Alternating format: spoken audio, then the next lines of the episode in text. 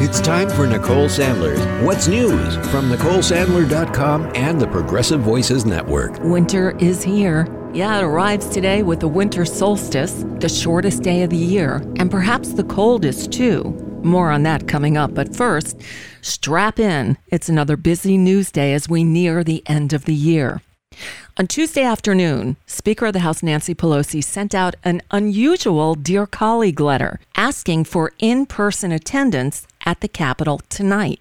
She wrote, quote, We are ending a very special session of the 117th Congress with legislation that makes progress for the American people as well as support for our democracy.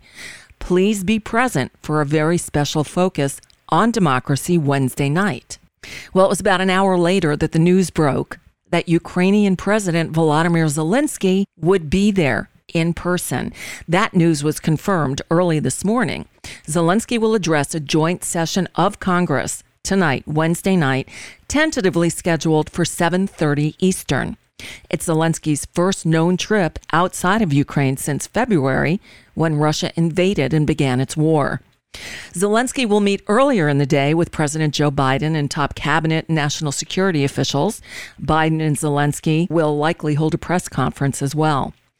President Biden is expected to announce a nearly $2 billion military aid package that will include a Patriot missile system intended to help Kiev defend against Russia's ongoing series of missile strikes across Ukraine. In a statement, White House Press Secretary Karine Jean Pierre said the visit will underscore the United States' steadfast commitment to supporting Ukraine for as long as it takes, including through provision of economic, humanitarian, and military assistance.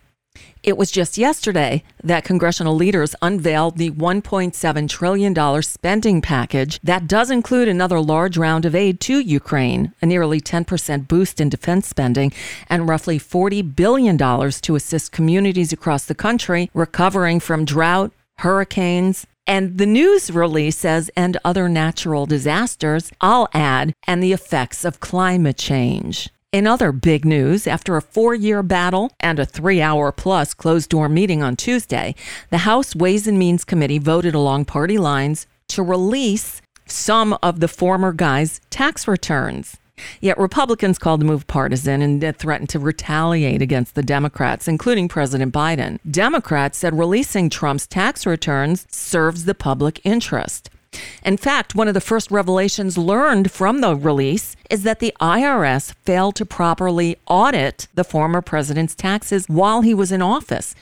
In fact, what they learned was the IRS's mandatory presidential audit program was, quote, dormant. The IRS only opened one mandatory examination from 2017 to 2020 for returns filed while the former president was in office. Hmm.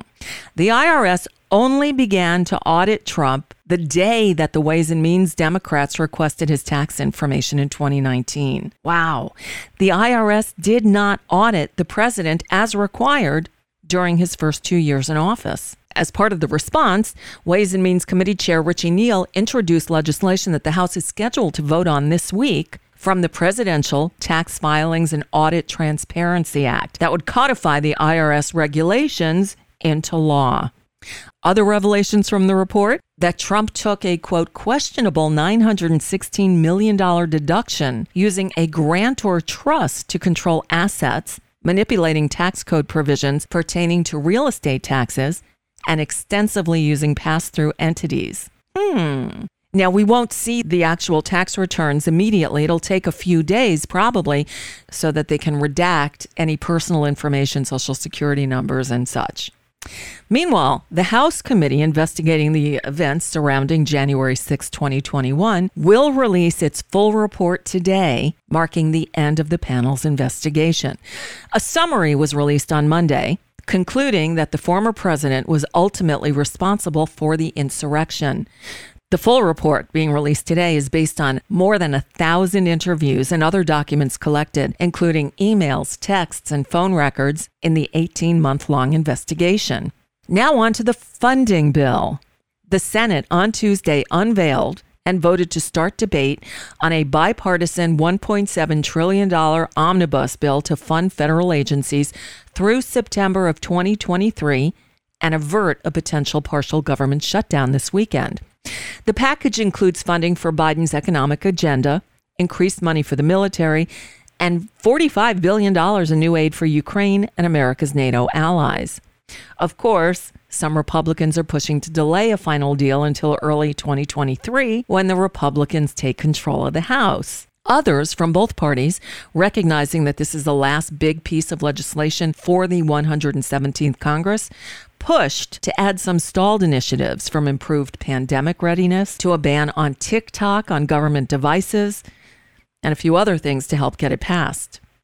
Now, if you ingest right wing media, you've been inundated with stories about open borders as they try to frighten you and frame immigration as the real crisis. Well, the Trump era Title 42 policy that allowed the government to immediately deport people legitimately seeking asylum without so much as a court hearing was supposed to end today. But Chief Justice John Roberts stepped in at the 11th hour and temporarily froze that deadline. Now the ball is in the extreme court's hand yet again. Well, a magnitude 6.4 earthquake struck Northern California on Tuesday, killing at least two people and injuring 12. The quake was the strongest the area had seen in years. It cut power to tens of thousands of homes and businesses around Humboldt County. And for more than 70 million people across the U.S., winter is really here. A huge storm system bringing heavy snow, winds, and freezing temperatures to much of the nation, with conditions lasting through the week when millions have already hit the roads to be with family and friends for the holidays.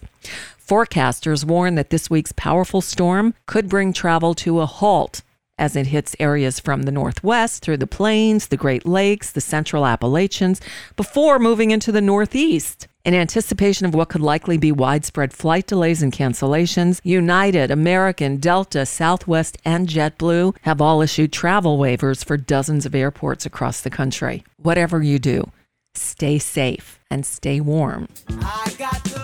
And that's just a bit of what's news. For now, I'm Nicole Sandler, reminding you that the Nicole Sandler Show is on the air and live this whole week. So tune in at 5 Eastern, 2 Pacific on Progressive Voices or visit NicoleSandler.com and download the podcast anytime for free. Oh, happy holidays, everyone.